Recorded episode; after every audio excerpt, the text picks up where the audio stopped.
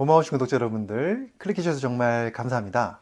오늘은 제가 밤에 숙면하지 못하고 자다 깨다 하는 분들은 이런 병에 또 잘 걸립니다라는 주제로 말씀을 드리려고 합니다. 그래서 수면과 건강에 대한 말씀을 드리고요. 그와 함께 또 숙면이 얼마나 중요한지 또 그와 함께 숙면을 위해서 우리가 어떤 것들을 할 수 있을지에 대해서 말씀을 좀 드려볼 건데요. 사실 제가 유튜브에서 여러 가지 영상들을 올려드리면서 이렇게 댓글을 보면 많은 분들이 댓글에 질문을 주시는데요.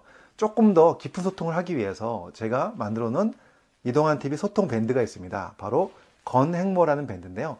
아래 설명란에 보시면 건행모 밴드에 가입하는 방법이 나와 있으니까 보시고 가입해 주셔서 거기서 더 많은 소통 이루어졌으면 좋겠습니다. 자, 그럼 숙면하지 못하고 자다 깨다 하는 사람들은 어떤 병에도 잘 걸릴 수 있는지 지금부터 시작하도록 하겠습니다.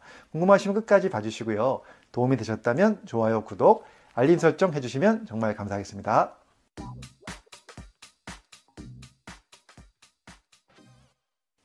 안녕하세요. 교육을 전공한 교육하는 의사, 가정의학과 전문의 이동환입니다. 물론 잠을 잘 자는 것이 건강에 좋다는 건 다 아실 겁니다. 그런데 숙면을 하지 못하고 자다 깨다 하는 분들이 많으시죠. 특히나 중년의 나이가 넘어가면서 수면의 질이 나빠지는 분들이 굉장히 많습니다. 그럴수록 어떤 병에 더 잘 걸리는지에 대한 연구 결과가 나와 있는데요. 첫 번째가 바로 무슨 병이냐면 심장병, 바로 심혈관 질환입니다.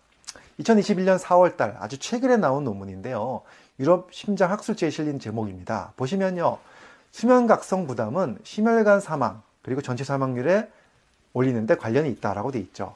약 8,001명의 어르신을 대상으로 해서 약 10년 정도를 관찰했습니다.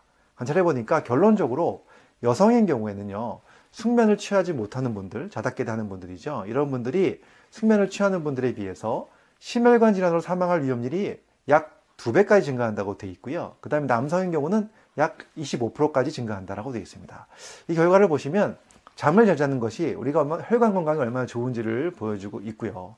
그 다음에 그 외에 어떤 연구가 또 있었냐면 숙면을 취하지 못하고 잠을 자주 깨는 사람들이요. 심혈관 질환뿐만이 아니라 뇌혈관에 문제가 생겨서 징후가 더 많이 나타난다고 하는 연구 결과도 있습니다. 그뿐만이 아니라 또 어떤 연구가 있냐면 우리가 숙면을 어, 잘 못하는 이유 중에서 하나가 바로 수면 무호흡이죠. 수면 무호흡 관련 연구를 보면요. 미국 위스콘신 대학 연구진들이 발표한 내용을 보면 수면 무호흡이 있는 분들이 그렇지 않은 분들에 비해서 암 발생 위험률이 심지어는 다섯 배까지 증가할 수 있다는 것입니다. 자, 이외에도요. 이 수면이 잘 안 취해지는, 숙면이 안 되는 또는 수면에 장애가 생기는 분들은 비만, 또 고혈압, 또 당뇨, 폐 질환에도 더 잘 걸릴 수 있다는 연구 결과들이 속속이 나오고 있습니다. 자, 이쯤 되면 정말 중요한 것이 바로 수면이라는 거죠. 사실 우리가 잘 먹고 잘 자는 것 굉장히 중요한 거죠. 그래서 먹는 것도 물론 중요하지만 잠을 잘 자는 것도 얼마나 중요한지를 보여주는 많은 연구 결과들이 있다는 것입니다. 자, 그렇다면 숙면을 위해서 우리가 뭘 피해야 될까요? 사실 제가 많은 이야기들을 이미 영상들 올려드렸었습니다. 수면에 대해서. 일단 저는 세 가지를 말씀을 드리고 싶어요. 피해야 될 것 첫 번째는 바로 역시 카페인입니다.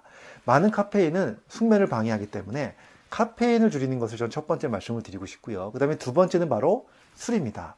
술 같은 경우는 술을 먹고 나면 잠이 빨리 들긴 합니다. 하지만 잠을 빨리 드는 건 도움이 되지만 숙면을 하는 데는 도움이 안 된다고 되어 있습니다. 그래서 술을 먹고 나면 잠은 빨리 들어도 쉽게 쉽게 잘 깨고 조각잠을 자기가 쉽다라는 것이죠. 그래서 술도 줄이는 것이 중요하고요. 그 다음에 세 번째로 줄여야 될 것은 바로 뭘까요? 바로 빛 공해입니다.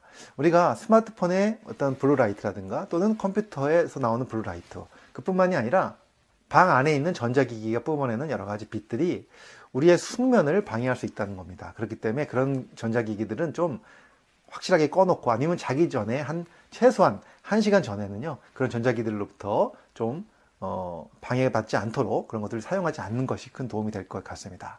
그 다음에 또 중요한 것이 바로 멜라토닌을 합성시키는 건데요. 멜라토닌은 숙면 호르몬으로 알려져 있죠. 멜라토닌이 몸에서 많이 합성이 되면 당연히 잠을 잘 자게 됩니다. 그러기 위해서는 멜라토닌의 전구 물질인 세로토닌이 많이 나와야 되는데 세로토닌이 많이 나오게 하려면 낮 시간에 햇빛을 보면서 걷는 것, 바로 산책하는 것, 이런 것들이 굉장히 세로토닌 분비에 도움이 되고 밤에 숙면으로 연결이 된다는 것입니다. 그래서 낮 시간에 햇빛 좋을 때 어, 숙면을 취하기 위해서라도 어, 많이 걸어 다니는 것, 산책하시는 것, 이런 것 굉장히 도움이 되니까 꼭 활용하시면 좋을 것 같습니다. 그뿐만이 아니라 빛 공해를 줄이기 위해서요. 암막 커튼을 사용한다든지 또는 수면 안대를 활용하는 것도 도움이 되니까 이런 것들 좀 활용하셔갖고 여러분들 숙면 취하셨으면 좋겠습니다. 자, 오늘은 제가 수면에 대한 말씀을 드리면서 숙면하지 못하고 자다 깨다 하는 분들 예, 어떤 병에도 잘 많이 걸리는지 말씀을 드렸는데요. 여러분들 숙면을 위한 생활 수칙 잘 활용하셔서 또 건강한 숙면으로 더 여러분들 건강한 생활 하셨으면 좋겠습니다. 감사합니다.